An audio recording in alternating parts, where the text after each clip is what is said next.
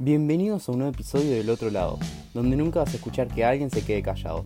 Hoy buscamos visibilizar a la comunidad L G B T y eliminar los estereotipos. Por eso quédate y escucha este nuevo segmento. Bienvenidos a The Rainbow is the New Black. Bienvenidos. El tema del que vamos a hablar es el concepto de hegemonía cultural. Pará, ¿pero tenés idea qué es la hegemonía cultural? Porque yo ni idea. Bueno, te cuento un poco. Es un concepto que nació con Antonio Gramsci para explicar algo que es normal de la sociedad y que se usa como parámetro para todo lo que hacemos. Tenemos el honor de tener en nuestro primer programa a una invitada muy especial, con ustedes Catalina Patroni, una escritora que dedicó gran parte de su trabajo a investigar sobre la hegemonía cultural a partir de la lucha del movimiento L G B T más. Muchas gracias por haberme invitado a este hermoso programa. Gracias por acompañarnos hoy. Queremos que nos cuentes un poco sobre tu ensayo y la idea del concepto de contrahegemonía a la que refiere ese movimiento.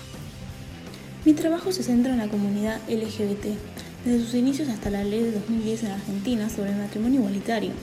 En mi escrito trato de expresar la idea de la discriminación de las personas homofóbicas y superortodoxas hacia las personas que tienen una orientación sexual muy diferente a las de ellos, y de cómo la sociedad se crea a raíz de este pensamiento totalmente anticuado y hegemónico, que está sembrado desde hace más tiempo del que pensamos. Es muy interesante tu punto de vista, y muy importante es eliminar estos estereotipos que hay en la sociedad. Totalmente, por suerte se empezó a ver un gran cambio y espero que las generaciones futuras puedan expresarse libremente. Sí, lo más importante es recordarle a todos que el amor es amor y nadie debería enfrascarse con eso. Ya, el amor es muy lindo como para tener que encerrarlo en un closet. Bueno, contanos un poco más sobre tu trabajo. ¿Cómo se te ocurrió? Bueno, realmente estaba pensando en un principio hacerlo solamente de hegemonía cultural, pero después me puse a pensar un poco en las situaciones cotidianas en donde esa hegemonía dominante se rompía y me vino a la cabeza la salida del closet de un amigo mío. Y es como que hice un clic y me puse a pensar el por qué la salida del closet es una situación tan aterradora e inquietante, ¿no? Al fin y al cabo, son tus seres amados y deberían comprenderte y apoyarte, pero lamentablemente en la actualidad siguen habiendo familias en donde el ser gay es una condena.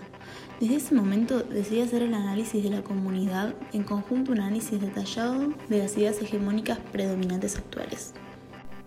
Y contanos, ¿qué pudiste averiguar?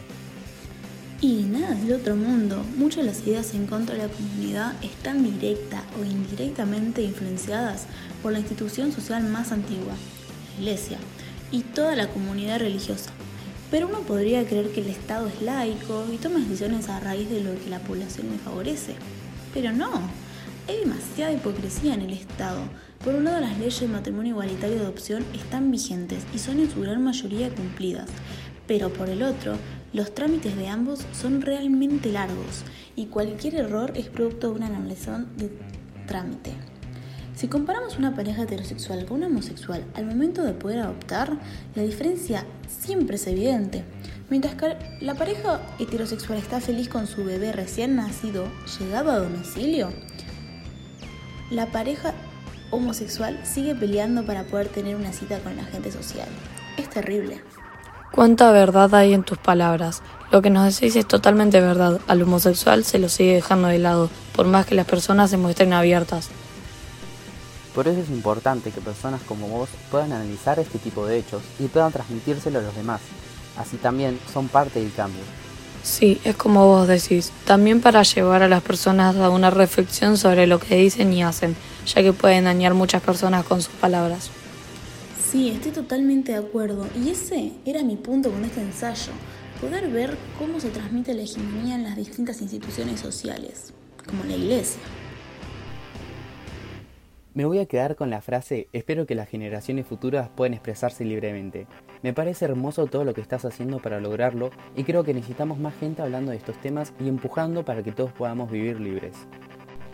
Bueno, muchas gracias Cata por acompañarnos hoy en nuestra primera edición. Hermosas tus palabras y el mensaje que estás dando. Nos gustaría seguir hablando, pero el tiempo al aire se nos está acabando. Muchísimas gracias por invitarme. Estoy muy emocionada para ver cuál va a ser el próximo cambio a nivel social. Este fue otro capítulo del Otro Lado. Recuerden que la única forma de luchar es usando nuestras voces.